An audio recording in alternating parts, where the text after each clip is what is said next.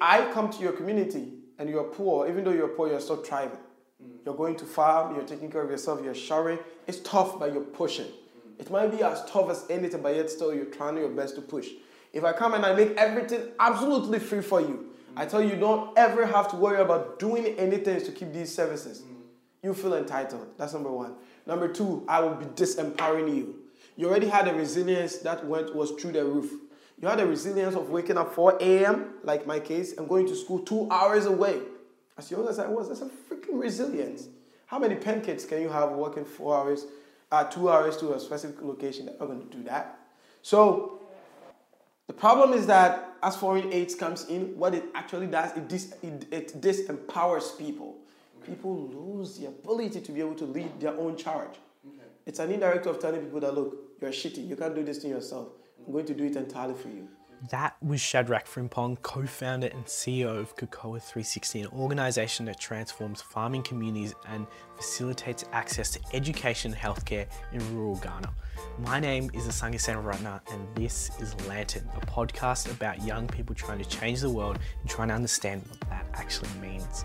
I first heard Shadrack speak at a Perry World House event at the University of Pennsylvania just a few weeks ago, and it really was a moment that stood out. I've been lucky enough to hear from a lot of young people doing amazing things, but Shadrack's talk really struck a chord with me. And I think partly because it was the first time I'd heard from someone from the affected area during innovative, self sustaining, community based solutions. And I know that's a lot of buzzwords, but it was this guy from rural Ghana taking full advantage of the opportunities that had been given to him and building out this solution of running a community hospital and girls' school system that was self sustained from the proceeds from his local cocoa farm. And I think it's one thing to hear from someone working on problems halfway across the world who's come from a relatively privileged background. While that's important, I think it's amazing to be able to hear from someone from the developing community, having led the change uh, themselves. So I knew we've got to hear from this guy. So when Shadrack said he was back in Philly for one night before returning to Ghana. I scrambled our recording equipment in about 15 minutes and raced across campus to make sure we could sit down for a chat. So here is that chat uh, from everything building Cocoa360, revamping international development, tackling corruption, finding your motivation, getting started on your idea, and the importance of self care in this work. Enjoy. Well, my name is Shadrack, Shadrack Frimpong. I grew up in a small rural village in the western part of Ghana, um, about eight hours out from Accra. Um, for almost the first decade of my life, I grew up without electricity and running water. You know, really typical challenges of a rural area. Had to travel almost about two hours every day from my my my my, my village mad hat, my family's mad hat, to, to, to the village school. There were these challenges, but again, I was very privileged and when I was going to high school, I had the Ghana Cocoa Board Scholarship because my parents are cocoa farmers. Had a Ghana Cocoa Board Scholarship, long story short, from the village that allowed me to be able to go to high school in the city. And in high school, what turned out to be a difficulty became a blessing in a disguise in the sense that my high school counselors were worried that even though I was doing very well, I couldn't find funding to sponsor my medical education after high school. Um, so started exploring SAT. Long story short, I took it and then ultimately ended up here at Penn. Right. Ended up at the University of Pennsylvania on a full ride. Um, but that's been my trajectory. And so, growing up in a rural community with so much poverty, with so many challenges, that also pretended to, and you know, were sort of like a gateway to all the health challenges right. within the community. I mean, personally, when I was a young when I was uh, probably, I think, age nine, I had an infection on my legs. Yeah.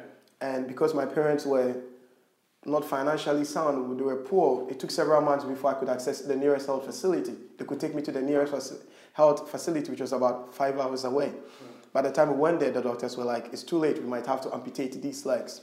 I mean, and that health challenge and seeing so many of my family members die month after month, you know, from many preventable diseases, I knew that something had to be done. And I'd always carried that fire in my belly, even all through my undergraduate studies. Mm-hmm. Um, so, thankfully, when I was graduating from Penn in my uh, senior year, I got a President's Engagement Prize, which comes with $150,000. Mm-hmm. I mean, and you know, every human being, at least for us young people in our generation, you get to a point in your life, no matter how young you are, that you have to make the choice to whether you want to keep doing something for yourself or you want to do something that will impact the lives of others. You come at that crossroad.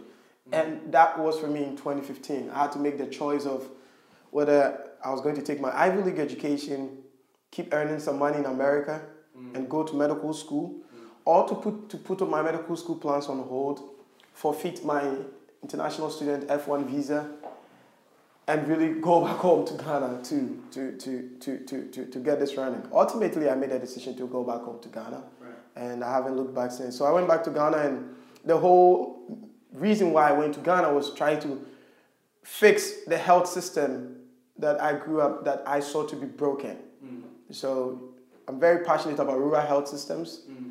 I think that health systems are there, as they are right now are merely people just take urban health systems and urban health systems as we keep seeing are merely just a chain of hospitals and clinics mm-hmm. and we try to take that model and we try to transplant it into rural areas mm-hmm. and that doesn't work because you're talking about a different demographic so when i went to my community i knew number one we wanted to do something that's a rural health system meaning it's very distinct from an urban health system and so for us our rural health system is a tuition-free girls school that provides an education that's very steeped in health literacy we provide edu- tuition-free education for uh, the population that we see to be the most vulnerable target of risky health behaviors, which is young girls. Young girls are more likely to contract infectious disease and they're also more likely to knowingly or unknowingly spread these infections.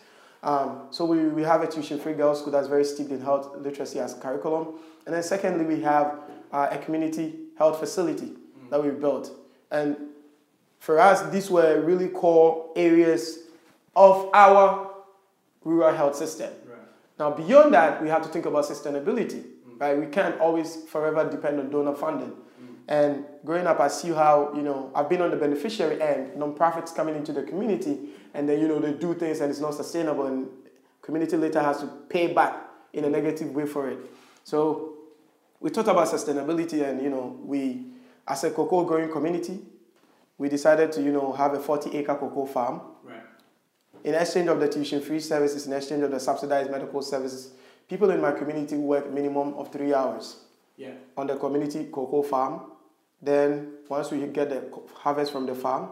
We take that and we use it to you know pay teachers, nurses, and really sustain operations and keep things going. Right. Yeah, so that's the model we have in place. I'm very passionate about rural health systems. Very very passionate about sustainability, mm-hmm. um, and I I'm also passionate about the fact that usually I think that nonprofits has been approached from a very long, wrong angle for a very long time. Okay. Everyone wants to give a band-aid, you know, just do everything for free, you know, just give money.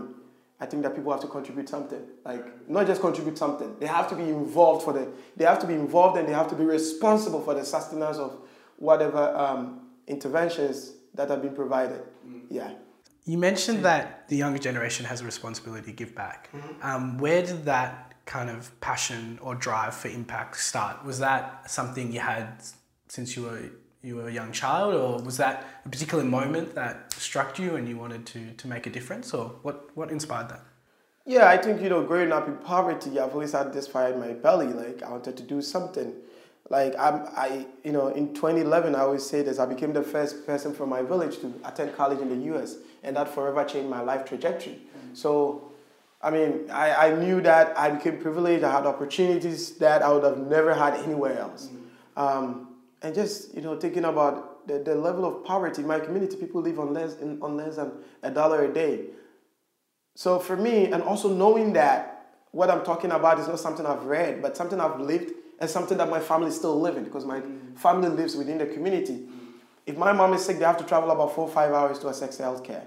My younger sisters are more likely. I have, I'm a brother to four sisters. They're more likely to uh, get infectious diseases. And if they contract infectious diseases, I may not care right now, but so far as I'm related to them, it might get to me. Ebola starts in somewhere in a rural community in Guinea, and everyone sits in America and is like, oh, you know, this is so sad that Guinea is going through such a tough time. Oh my God, oh my God. Then the next day we wake up and we're like, oh shoot, we actually have to be protecting our borders because there's Ebola in America already.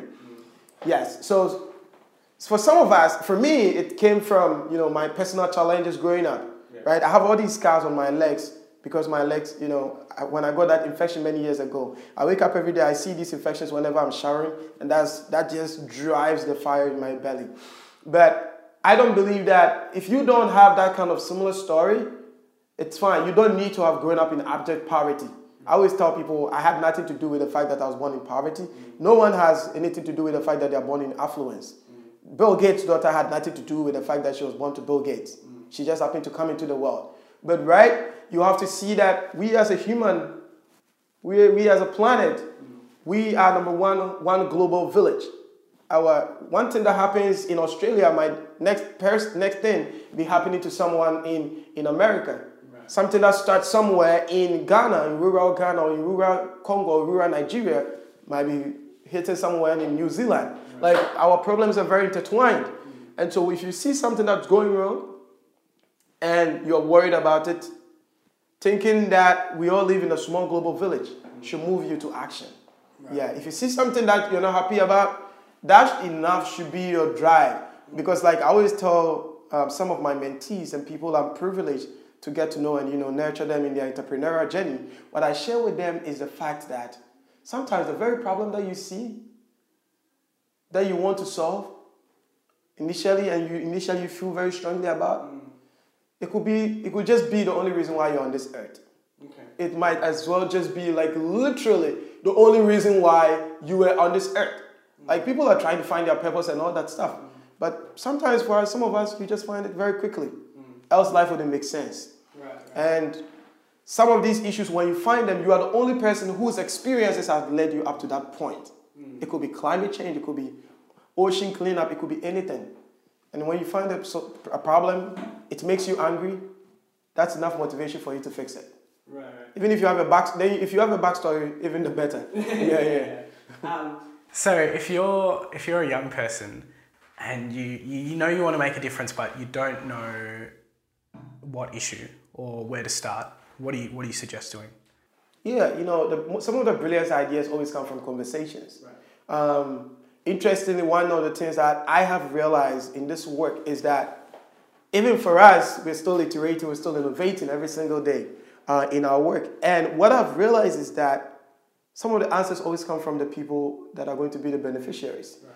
So if you're a young person, you have an idea, you don't know where to start, you don't, you don't, you don't know what kind of issue to attack. Mm. The simplest question you should always ask for yourself who and who do I care about? You just sit down, write down that. Who and who do I care about? It could be a group of people you visited in India when you met. It could be some Aboriginal, you know, um, or some indigenous population somewhere in Australia that you met. These are people you're passionate about, and these are people you care about. It could be your mother. It could be your father. It could be as well yourself.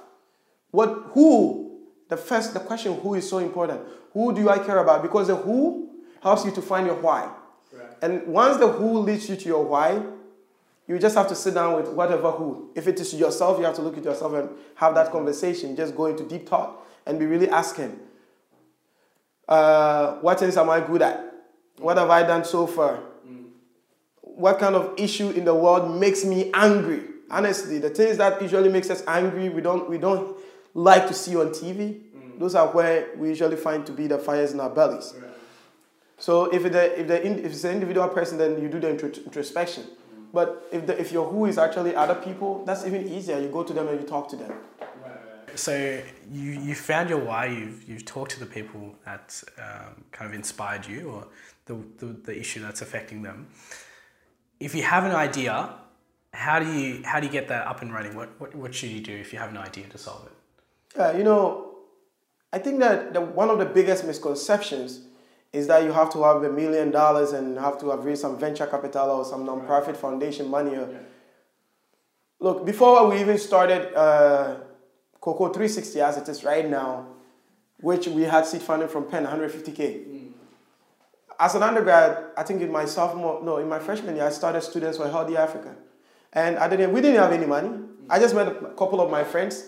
Every time, like here, I, I, I, I was living with my African friends, a bunch of Ghanaian friends and other friends from Nigeria and dif- different African countries. And every time we meet, we'll be angry. We'll be just talking. We'll be complaining about things back home. We'll complain about the state of healthcare. Like, what the freaking hell did just a cholera pandemic just happened and the government couldn't solve it. Oh my God, the government is so damn. Like we kept complaining every single day. Then one day we met and I said, guys, every day we're complaining. Yeah. What can we do? Right. right. So it was just a conversation. So we didn't need money. The money was so when you have an idea, the first thing you do, find people who will care about your idea too. Could be your friends, and that's always, I mean, relatively easier for you to find people to, to share the burden with. Mm. Once you find people, your next, your first source of fundraising is going to be the skills that you individually have. Mm. So when we started Students for Healthy Africa in my fresh, in my freshman year, our first source of funding was the guy who was good at web development. It was the guy who was good at you know uh, creating website content. Was a good at it was the guy who was good at uh, creating um, audio and video recordings like this. Yeah. Like everyone had a skill set. Right. Was the guy who knew how to write grants and whatever. Um, and it was, it was me who knew how to not fear, but just reach out to random big names and see if they will ever reply. I didn't even care whether they would reply or not. Um, so eh, that was our first source of funding. It wasn't physical cash, but it was important. And we were able to leverage on that. I mean, we built a clinic in Nigeria. Yeah, in the small circles, we didn't need. I remember the Penn students raised like thousand dollars. The African students at Cornell raised like thousand dollars. Yeah. Different different things. We came together. We did something. Wow. So it doesn't always have to be big. You have to start. You know, boldness has genius. You know, I don't know whether it's Van Gogh or someone who said made that quote. But boldness has genius. If you have any idea, you start. Mm. And starting doesn't mean implementing. Right. That's the mis- mistake people make. You have to differentiate between starting and implementing. If you have an idea, starting could just be as well as picking up your laptop and pulling up, trying to write up your business plan ideas on paper, on, on a Word document. That's starting. Starting could just be as texting a friend to say, hey, I have this idea, it would be nice to catch up and talk about it. Mm. You don't have to be on the ground digging and getting ready. Mm. Yeah. So once you've got it going, I know that this can sometimes be hard for, for people working on something they're passionate about um, if they start hitting roadblocks. So obviously it's not going to be smooth smooth sailing all the way. How did you kind of overcome that? Yeah, I mean, I think it was easier to overcome. No, it wasn't easier to overcome, but in hindsight and now looking back, it was relatively easier because if it wasn't easier to overcome, I would have probably quit. Um, but we were able to overcome it because because of the community's involvement. I think that things are much more easier to do when you know you don't bear the load alone.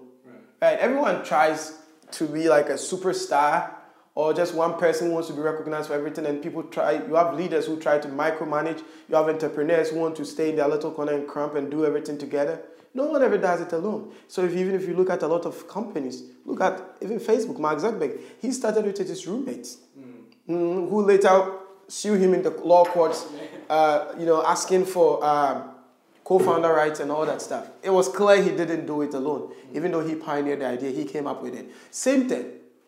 What has helped it as easy to do in terms of uh, for us is the community involvement.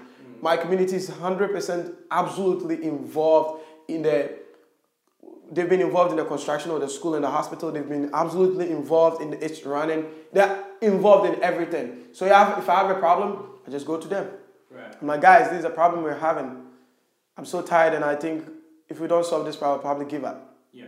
they're gonna be like, no, why? You? No, no, no, we're not gonna come this far and give up. I can give this amount of money. I can talk to this person for you. I can do this. I can do this. I can do it. People come up with a million things that individually they can collectively do. But if you one person tries to do that, you'll probably be earlier than dead. So it's always it's important you have to find a community. A community could just be a co-founder. It could just be a group of friends. It could just be you need someone who shares the load. Right. That's the easiest. Yeah, you can't carry all the load. Right. If you carry all the load, you're going to give up. Mm. Yeah. Of course. So I want to go back to um, when you first came to America. What was that experience like coming to coming to a completely different country?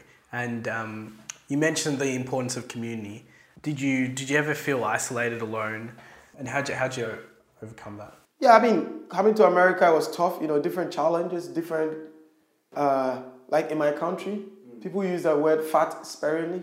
They call girls fat. That's the norm of this girl. This girl, she's fat. Right. In America, you say call a girl fat dude. You're screwed. Like you don't do that in America, Yeah. right? So it's like different, all these different barriers and whatnot. And again, I came to America as a black man. if someone sees me on the street and they want to show me racial prejudice, they don't care if I'm African or not. The first thing they see is a black man. So I had to deal with racial undertones and what, whatever. And it was tough. But I guess it became easier because, you know, Penn has a very strong international student community. Um, so the International Student and Scholar Service, they had like all these programs. They introduced me to Philadelphia. And even beyond that, I later found out that the African Student Association at Penn are very strong. Tons of Ghanaians. Like right now where I am, I was with a bunch of Ghanaians, yeah. just sitting there having a good time. So, and earlier this year, we just realized that there's a Ghanaian kid who has transferred to Penn. Right. And we just texted him like, hey, you need a place to bond, come. Yeah. And he's having the time of his life down there, right? he's having fun. He sees his own people just bonding. Yeah. So that made the transition a bit easier.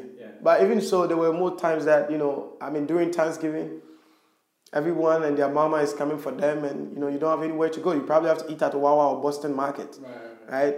And those days it gets lonely, you get homesick, you want to go home. But hey, you have to remember why you're here. Yeah. You're here for the education. So sometimes I just pick up my, I, when I'm always down in those moments, I pick up my phone, talk to my parents and, you know, try to regain my sanity mm. or Skype them thanks to technology. Right. Um, sometimes for them it's tough because they're in the village and the internet is very horrible, right. like next to nothing. Mm. So that means I have to plan ahead so they can go to the city and we can Skype. Wow. But we've always made it work. Yeah. Yeah, you just have to keep in mind what matters. Mm. Yeah. How, how were you so motivated um, throughout high school to get to Penn is quite an achievement what kind of drove that? I know you touched on you know your upbringing, um, but was there anything specifically that, that drove that? How, how did you keep motivated? I mean, how another reason I keep motivating is just reminding myself that talent is universal, but opportunity to attain the kind of education I'm attaining right now is not. Mm. Right? So even in high school, I knew that.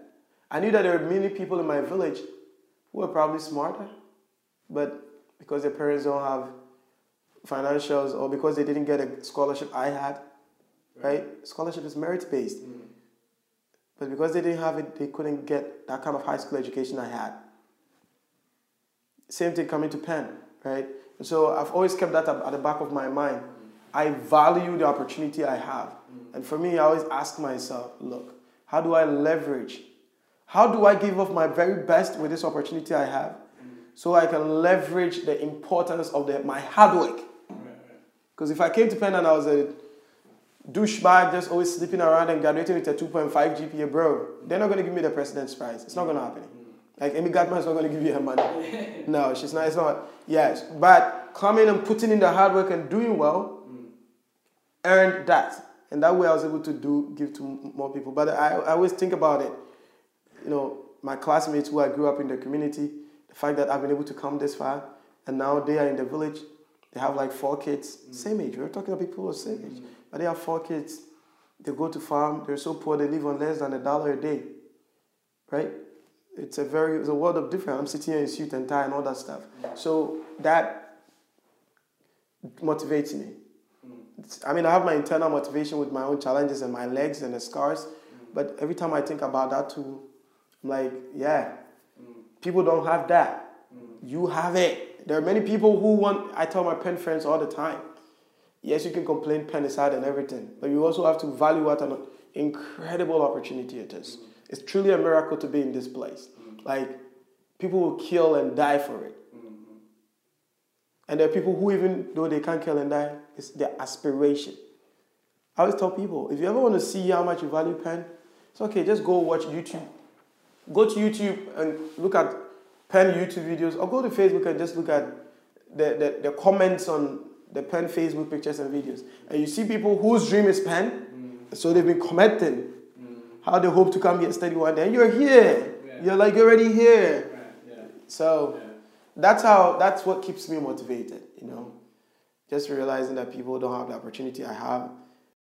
And I have to be able to use my education to, to, to influence the lives of these people positively. Mm. Yeah. Thanks for sharing that, man. Like, it's very raw. You you were at Penn. You saw this issue with with rural health back home. Yeah. And the President's Engagement Prize came up. How did you connect the dots between the two? Where did you have an idea in your head already, or how did you develop it? Yeah, honestly, I think that it was just mainly from you know situations that I saw. Like I mentioned earlier, I'm a brother to four sisters. So I could see the health challenges that they had uniquely as young women in the community. So I knew that. And most of the time, the issues I saw was that if they leave school, then they tend to like, you know, become so vulnerable to like all these health challenges, right? And so if we could keep them in school and provide them a quality education, that is also like helping them to stay healthy, mm. that would be huge. That's the first thing. Second thing was a health facility. Yeah, and for me, these two things were very easy because at the time I was also considering medical school. Right. So I had interest in medicine and all that, and I knew that one of my community's biggest health challenges was uh, the healthcare system, right? Um, so it was easier to you know tell myself that okay, if I'm going to get this amount of money, mm. then I'm going to go do this. Mm. And so even before I won the award, I convinced my community to give up 50 acres of land. You think about that. How it would have felt if I didn't get the money. I have to go back and tell them, I'm sorry you gave up land, but we didn't get it. Yeah, yeah. But I so believed in my people and their resilience, and they were just wonderfully amazing people. And the fact that if we won the grant, we could do so much good together. Right. right. Yeah. Penn gives you one hundred and fifty thousand dollars. What what was your next steps? Because that's that is a lot of money. And were, were you unsure what to do with it? Did you have a plan going into it? I mean, I think one of the best things that happened to me after I won the prize, like, I had like four Ghanaian friends um, who were also like, three of them were Penn alum. Uh, two were in the class of 2015, one had graduated in 2013. And another, the other guy, the other Ghanaian guy was a graduate of Swarthmore. Right. So we were living in the same place when I won the award. These guys had incredible opportunities. Some were supposed to work for Goldman Sachs, mm. Maryland, uh, Bank of America, StanChart no typical Wharton and that kind of, you know. But they gave it all up. Said Shadrack, we're going to go to the village with you wow. to get this out. Mm. Um, and that made a world of difference for me. Um, so that was the first thing I formed a team, right? They became my team. One of them, Isaac Opoku, was director of creativity.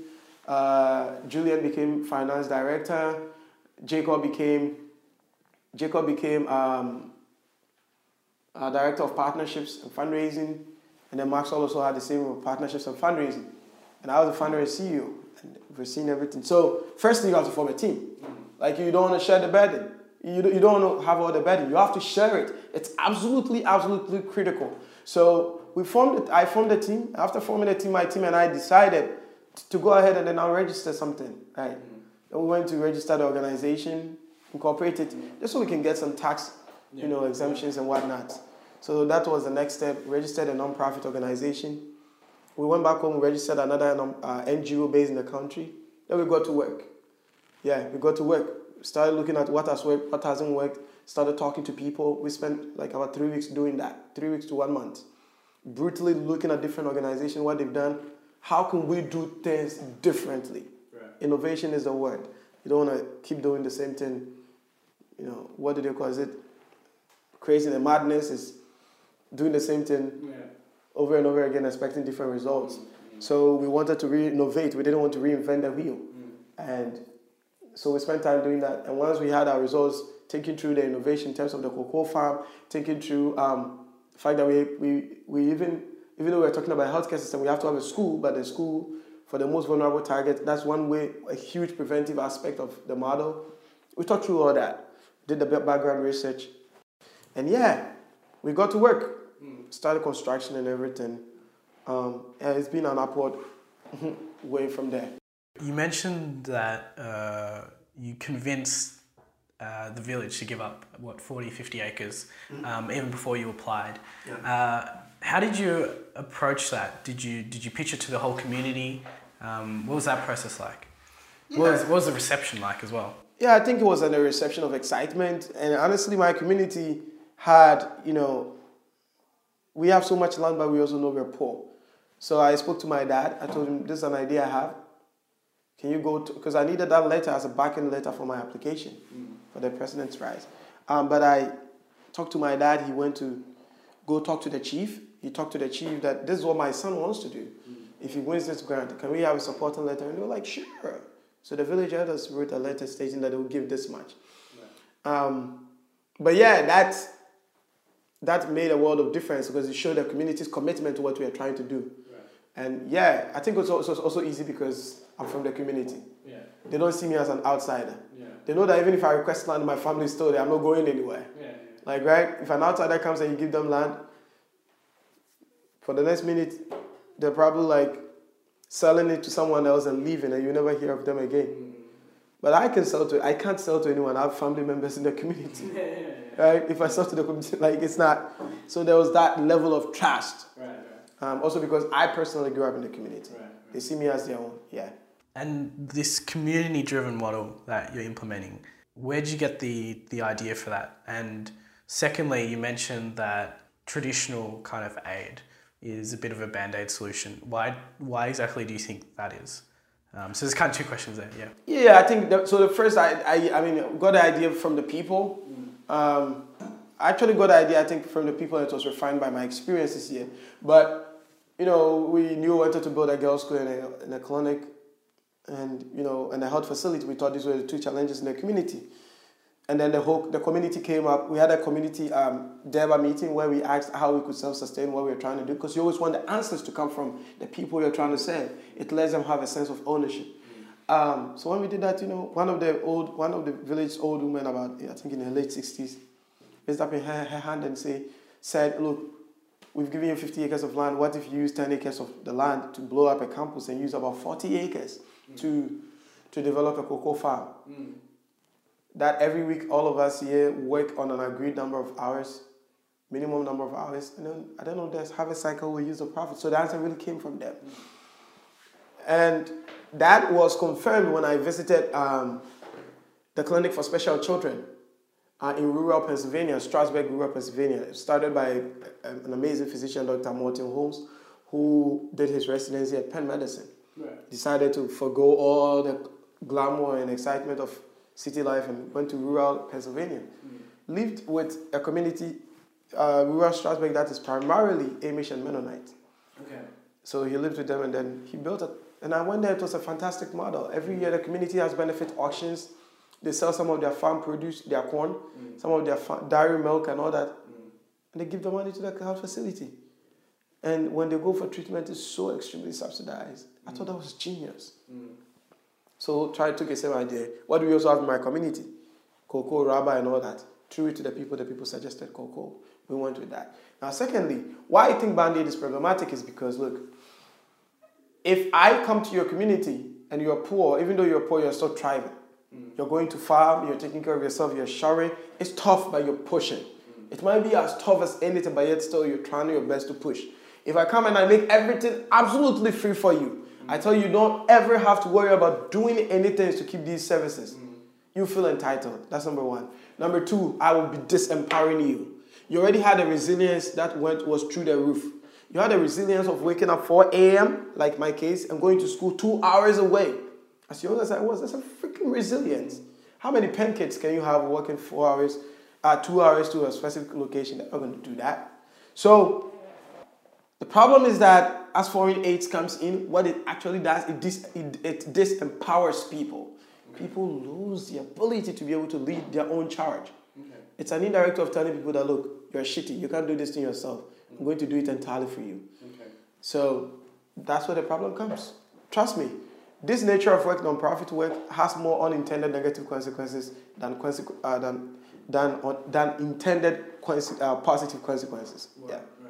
So, what can um, these large organizations do to change? Or is it even a, a thing where we need more organizations like yours, which are more organic, community driven?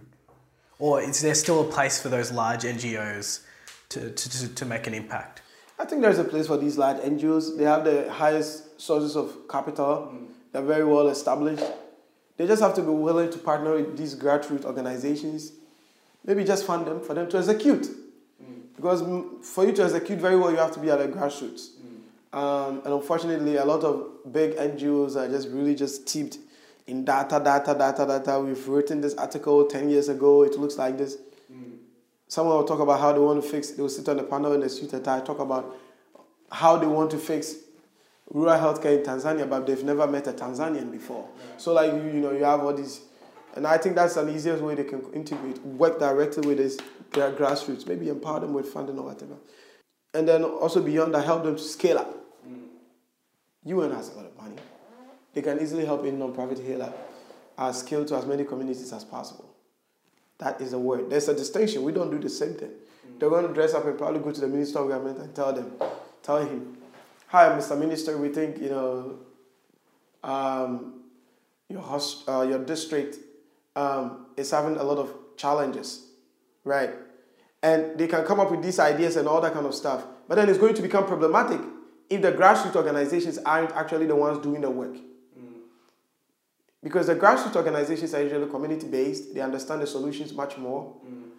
And big organizations, while they're amazing, at some point become more administrative than actually impact implementing.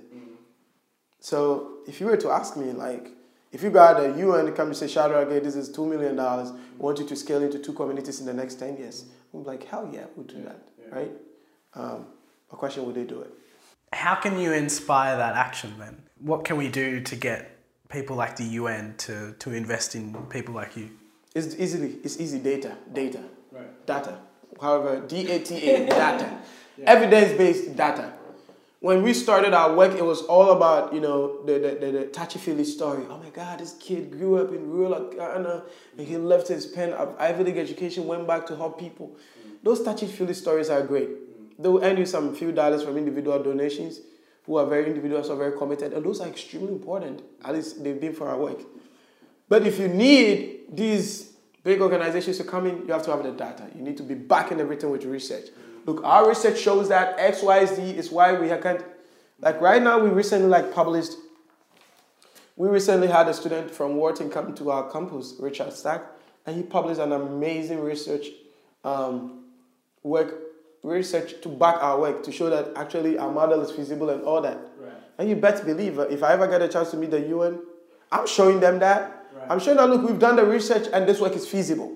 Right. Like it's not. This is a research. The research is published on Penn's website, like you wow. see. Yeah. Right. The effect of an NGO development project in rural community in Tarkwa Bremen in Western Ghana. Like boom, we have feasibility backing it. So now we have the data showing why we are doing what we are doing and how we can track impact and all these things. These guys will be listening to, they'll be ready to listen because you have data ready. Right. But if you go to them and it's just a touchy feely, hey, I have this idea because I grew up, hey, yeah, okay, it sounds nice. Oh, we are sorry. We are sorry you went through all these difficulties. Yeah. But it's going to stop there. Yeah. So it's all about data. Mm-hmm. The easiest way to move them to action and inspire them to action, be evidence based and be data backed like mm-hmm. crazy. Yeah. So with the with the data driven stuff, um, now more and more when when people are donating and when people are looking at grant funding, they talk about administrative costs and people like how many cents of my donation dollar is going to the cause. Mm. Um, I'm wondering what is Cocoa360 doing about that? Is that do you think it's the most important thing? And and secondly, when we talk about work in the developing world, mm-hmm. um, often people talk about corruption and when you're dealing with probably not in your case but yeah. partner organizations on the ground money's getting lost. How do you kind of talk to that or deal with that when people bring that up? Yeah for us how we do it is just really telling people that look and I, I, show it to people. I tell people look i had an ivy league education. For the past two years i've never had a salary. I don't pay myself. Mm-hmm. like right? I've sacrificed that. Here i'm staying in philly. I'm sleeping on friends couches. Right. But if I graduated with, from Penn with my Ivy League degree and I got, I could have been having a nice job and been living a good life. Mm-hmm. So yeah, we, we try to make that point really clear. And we also try to highlight the fact that we, we try to appropriate as much funding. If an organization is doing everything right, yeah. it should probably be spending like maybe, it, should, it shouldn't be spending no more, at least for an organization in its beginner stages like ours, you shouldn't be spending more, no more than 5 to 10% of your budget on administrative costs. The 90 plus percent should be going into um, direct impact. Mm-hmm. And that's important because you want to show that you're doing the work and you're doing the work with people's money. Another direction that we've taken, we've taken two directions, three directions, uh, two directions recently. The first one is that we we show donors and we tell donors that look, it's okay if you want to give money for us to build a school and have it named after your family. That's awesome. But that building alone is going to cost 30k. The teachers who are going to teach in those rooms and make sure that the building is useful for the community because they have to teach and teach these kids. Those teachers, we have to pay them too. And for us to pay them, each teacher is going to cost XYZ amount of money per month. A year, four teachers is going to cost this much. And we give that to you too. So instead of giving te- just $30,000 for a building, you're probably going to end up giving 40K Right, right. for the first year. And every other year, you have to commit 10K. So you, you have to be that absolutely transparent and be honest. The other approach that we've taken is that I think that when sustainability works, when there are sustainability measures in place, then organizations could use their point of sustainability to push operations. Like case in point, when our cocoa farm is up and ready, the cocoa farm is what we're going to use to be paying teachers and our staff members. So that when funding comes in, we're going to use it to do the work. Right. Like, right, we're going to go hit impact directly. So it depends on how the organization thinks about it, but I agree with you. There's a lot of rot in the system. And honestly, not everyone does this work because of they're genuinely interested about the solution they're trying to target. People have ulterior motives as well, yeah. Yeah. Um, So, is there any way to, to combat that on, on the ground? I think it's accountability, right? It's it's if a donor gives money to an organization, it's just really being accountable. You can be accountable in a couple of ways. For instance, actually visiting the organization on the ground and seeing their work in action. And you realize the best organizations always have visitor programs mm. because they want their investors and their donors to come and see firsthand what they're doing.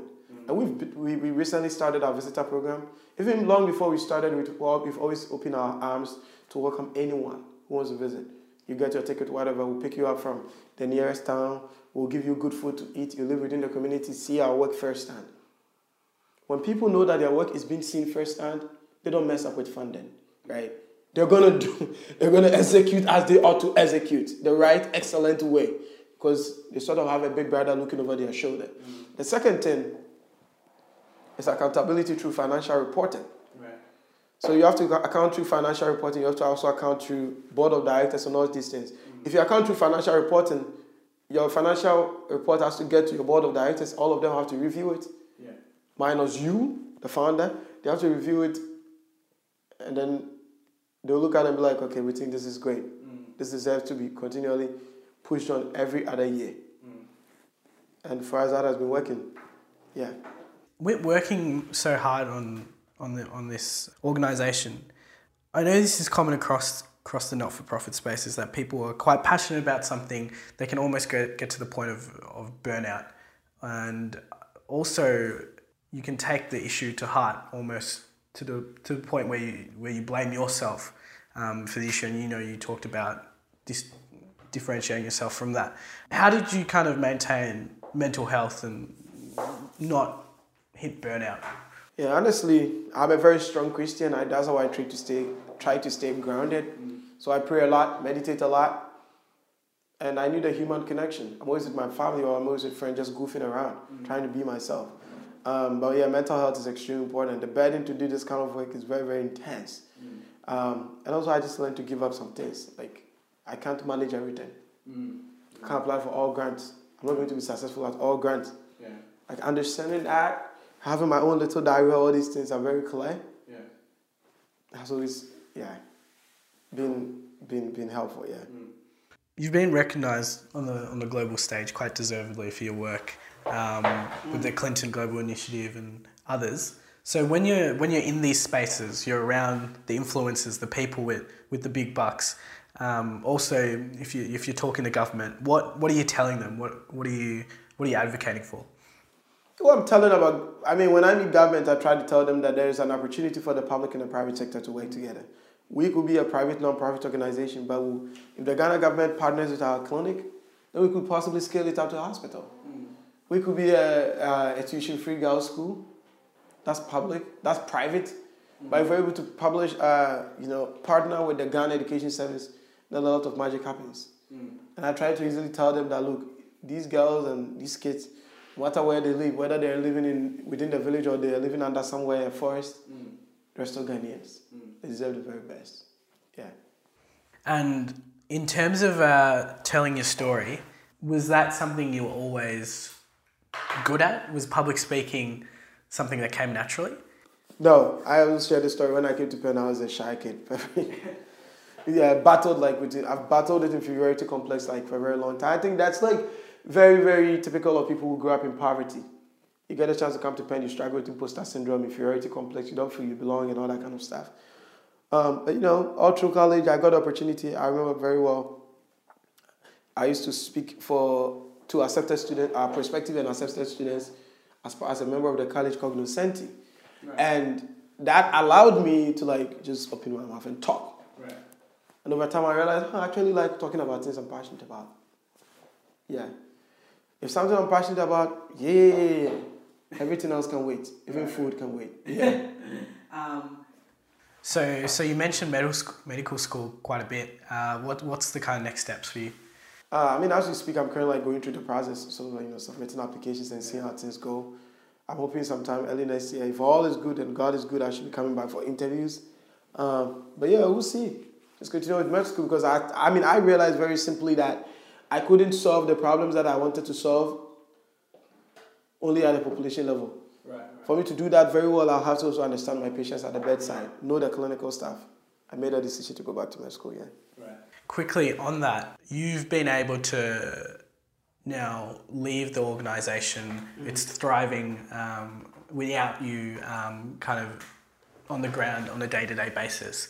How did you how did you manage to do that, and how do you think, um, say, if someone founds founds a project or an organization, how can they make sure that they've built something which they can hand it, hand over to someone else um, to have less of involved?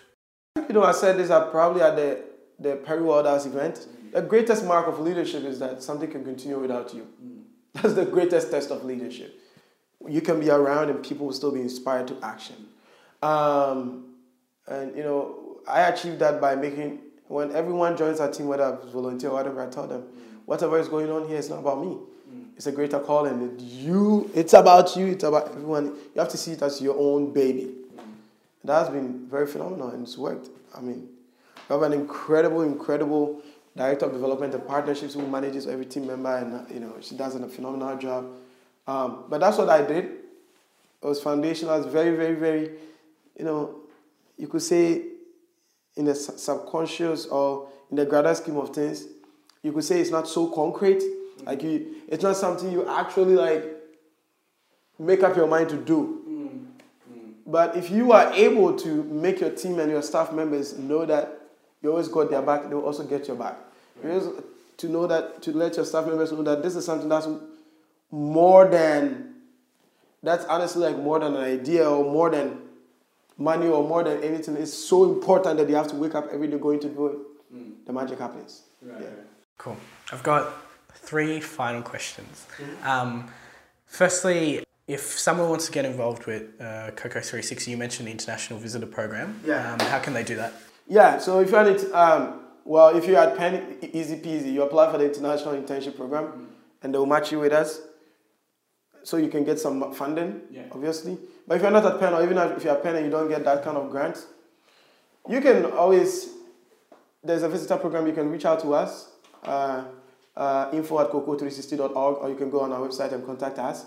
Um, once you contact us, you send us your your resume or your CV and you tell us what you think, what you're very skilled in. Maybe you might want to come and handle all, all our media and communication stuff. You want to be taking videos and you might be so good in art stuff that you might want to come and be creating infographics and pitch decks and right. taking videos, taking photos and creating really media stuff. Mm-hmm. Someone might be good and just very good at communications, you know, and developing partnerships. You might just come and be like handling our call center, mm-hmm. being engaging with donors, thanking them and see if they can give every year. Like, you know, you contact us with what you're good at. And only that, I mean, because it's a visitor program and it's a volunteer program, you have to probably like bear the cost. Right. Like you have to be taking care of uh, your meals, um, contribute something little probably towards accommodation. Mm. You have to fly yourself into the country. Right. Like literally, you have to take care of yourself. One thing we will secure is we'll make sure you're safe and sound. You're always okay. I mean, Ghana is a, Ghana is literally the beacon of democracy in Africa. Literally the most peaceful country on the continent, so you don't have to worry about anything. But we'll make sure you have a blast, you have a great time. Cool. Yeah. Second last, uh, are there any kind of books, films, resources um, that have inspired you or you would recommend for people, uh, young people in the impact space? Yeah, I am a very strong Christian. If anyone's listening to this and they're Christians, I'll tell them first of all, like, yo, bro, you got to read that Bible. Like, yeah. So, yeah, I read it a lot. Yeah, it's it's it's my as a Christian, it, it's it keeps me grounded. It keeps me very focused, and Yeah. I never get too much into my head. And I realize that what I'm doing is not about me. Right. Yeah, but some of the book, another book that has really helped me is uh, uh, Simon Sinek's like Start with Why. Right. Right, that's a great leadership book. Emphasizes on connecting with your why. Why are you doing what you're doing? Knowing that is going to make you help you push through some of the very most difficult moments. And uh, that book and the other the other guy I like reading his books. I think one of the world's like greatest leaders in a very long time, John Wooden. John Wooden, you know, has a ridiculous, fantastic, amazing uh, NCAA NCAA winning streak Right, right. when he was at um, was it UCLA? I think so. Okay. Um, but yeah, that guy like I read I try to consume every material. He's dead unfortunately. He, he was about John Wooden was at Coach Wooden was about I think and you know people you can still find some of his materials online. But John Wooden was he was um, so he was born in 1910 Yeah. and then he died. I'm just trying to find the age at which he died. But you know, just look up John Wooden, his material. He died at the age of 99. Okay. That's how old this guy was. Yeah. Wealth of wisdom. He published a lot of books about leadership. I consume everything. Um, and yeah, I literally try to practice his leadership principles. Right. They're very practical. If your team member messed up, Mm. what do you do? Do you rebuke them in front of everyone? Mm. Or you are humble and kind enough to call them, to tell them, hey, I want to talk to you later. Right. And one on one, tell them, I wasn't happy with what you did. I know your potential. I know you're an amazing person. You can do better. Like this guy literally teaches all these practical stuff in his leadership book. Um, yeah, I mean, I think that you know there are all these other leadership stuff out there. Everyone is like, okay, there's this is the next big thing. Oh, Elon Musk, all these. Yeah. I am very fundamental. I'm very big on the basics. Yeah. Right? You have to get the basics covered. You have to be extremely grounded to who you are as your core. That's why I mentioned the Bible first as a Christian. Your religion is what if you're not if you're not a religious person, whatever helps you to stay grounded, Right. You have to tap into it. Like in your difficult days, it will push you through. Beyond that, you want to find people who are just respected in every right. Like they have a track record and they are leaders in every way. They they led in their lives relationally. They weren't cheating on their wives. Mm. Someone could be a good leader, you know, and they, they could lead their company to get millions of dollars and whatever, but they don't have integrity. Right. Right. And John Wooden is just, I did that research to find this guy lived 99 years old. Mm.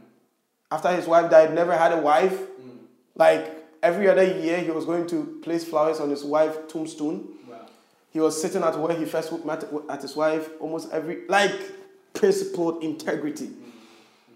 And he was, an, he was in an era of racism, but this guy wasn't racist. He was welcoming all these different NBA, uh, UC, uh, NCAA players on his team. They, they went on to become some of the best uh, NBA players in history, Kareem Abdul-Jabbar and all these people. But yeah, these are two books that I value a lot. And honestly, I don't support too much reading of leadership books. Right. I think that once you find a leadership book that vibes with you, that's it. That becomes your holy grail. You go back to it every time because the more you read and you read that particular book, you get to digest and get everything out of it and you begin to embody it. When you tend to read so many, so the, the, the, notion is quality over quantity. Quality, just find one good book, mm. read it, absorb the philosophy, boom, that's it. Stop reading so many leadership books out there. If you decide to do Simon Sinek, that's okay. John Wooden, that's okay. Maybe one or two, stop. Yeah.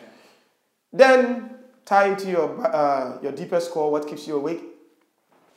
And then beyond that, the books that you want to read are books in your field. Try to become an expert in your field. I, I have gazillions of books about rural health care, about rural health systems, about health systems. I try to read what people have tried to do in the past. And then as I'm reading, I read it a skeptical mind. What could they have done differently? Yeah. So yeah, try to be an expert in your field. Right. And you know, I motivation is always going to come from within. You could read million motivational books, watch all the motivational videos. Boy, oh boy, you still procrastinate. yeah. No, that's a really important point. Quality over quantity. And lastly, uh, is, is there anything else you'd like to add or something you'd like to say, given that, um, you know, people listening out there, young people, they're passionate, they want to make a difference. Yeah, is there anything, anything you'd like to say? Yeah, I want to say that, look, our generation, we hold a single, we, we, we, we hold so much power to, to make so much change. There's so, I mean, it, it, it might sound like jargon or what people typically hear, but if you see something that makes you mad, do something. Like, yeah. If you see something that is not, doesn't make you happy, do something. And do doesn't mean go fix it. Do something. Talk to friends. How can we do this? How can we work around it? Get angry. Be angry at some of the things that are going on in the world. And secondly, treat everything with love. Like love everyone. Like right, it's a very difficult world as it stands right now. Mm. No matter the color of your skin, no matter where people are from, genuinely care and love people, mm. um, and be nice. And also, when I always tell people this that when you get to the top, make sure to send the ladder back down. Like be kind. Mm. I'm strapped for time, but I'm here, right? I haven't eaten, but I still make the time. I'm like, no, you have to make it up. Like, but sometimes it gets people get so you know arrogant, and when they get to the top and they're doing some of these things. Um, but yeah, that's what I'll tell people. You live you live a life of love, humility, and be change driven. I think passion is a very fleeting word. You know, everyone can be passionate about everything, but you have to be change driven. That's the right way. If you see something you don't like it, dare to change it. Um, yeah, and that's that's all I, I've got to say.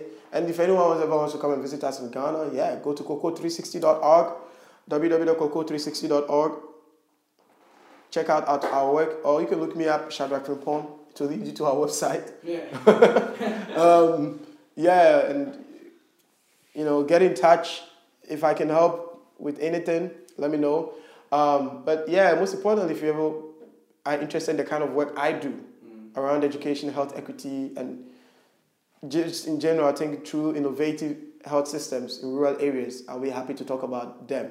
Um, if you're out there, you're a founder and a donor, your parents got money, yeah, hit me up. Let's talk. But yeah, if you're ever in Ghana or if you ever want to visit Ghana and volunteer at our work, please get in touch.